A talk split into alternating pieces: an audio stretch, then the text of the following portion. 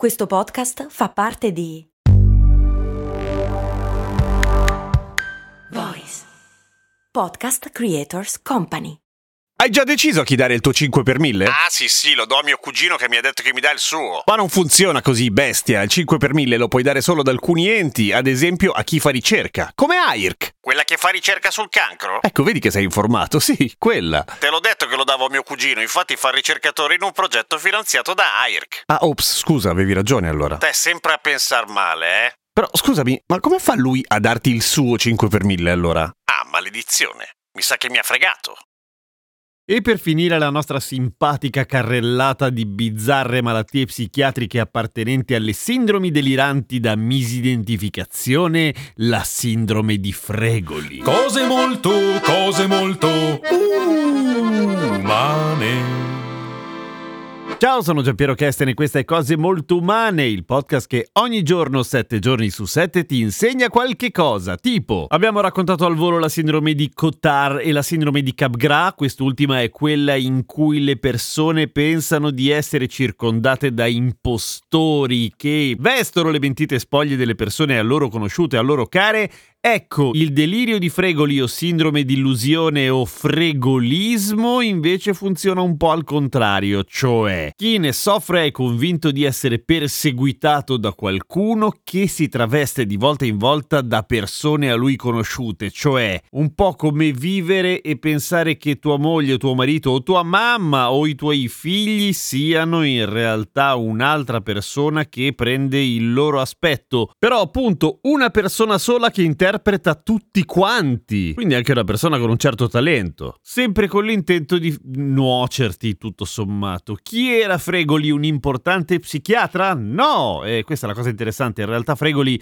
Leopoldo Fregoli era un attore attore italiano, anche regista e sceneggiatore in realtà, morto nel 1936 e nato nel 1867, che era un famoso trasformista, per cui gli psichiatri Courbon e Fail, che raccontarono per la prima volta nel 1927 la sindrome di Fregoli, la chiamarono di Fregoli per quella cosa lì. Oggi sarebbe più semplicemente nominata probabilmente sindrome dei mutaforma o qualcosa del genere. In realtà il loro nome era particolarmente azzeccato perché come esempio riportavano il caso di una giovane 27enne londinese che pensava di essere perseguitata da due attori attori che aveva visto a teatro e che di volta in volta prendevano appunto le sembianze delle persone che gli stavano normalmente intorno. È una malattia maledettamente rara, sono davvero pochi i casi e spesso la sindrome di Fregoli è accompagnata da una serie di altri sintomi come allucinazioni, deficit della memoria visiva, problemi cognitivi e spesso avviene in pazienti che hanno un passato di epilessia o comunque convulsioni. Spesso la causa possono essere lesioni traumatiche del cervello cervello alle aree temporoparietali e la cura quando funziona di solito passa oltre alla solita psicoterapia da una terapia farmacologica antipsicotica. Se dicevamo è molto rara, ancora più rara della sindrome di Capgras, ci sono pochissimi fortunati che hanno tutte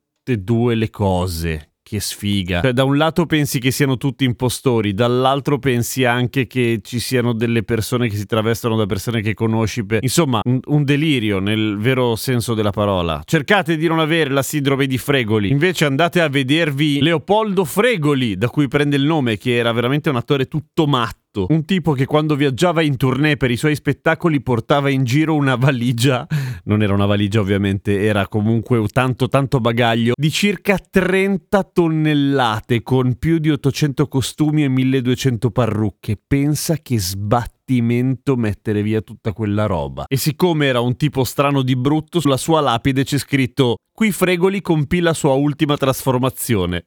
Avete capito? Tipo si è trasformato in morto. Un po' creepy, eh? Però evidentemente qualcuno ha pensato che era di buon gusto e l'hanno scritta. A domani con cose molto umane!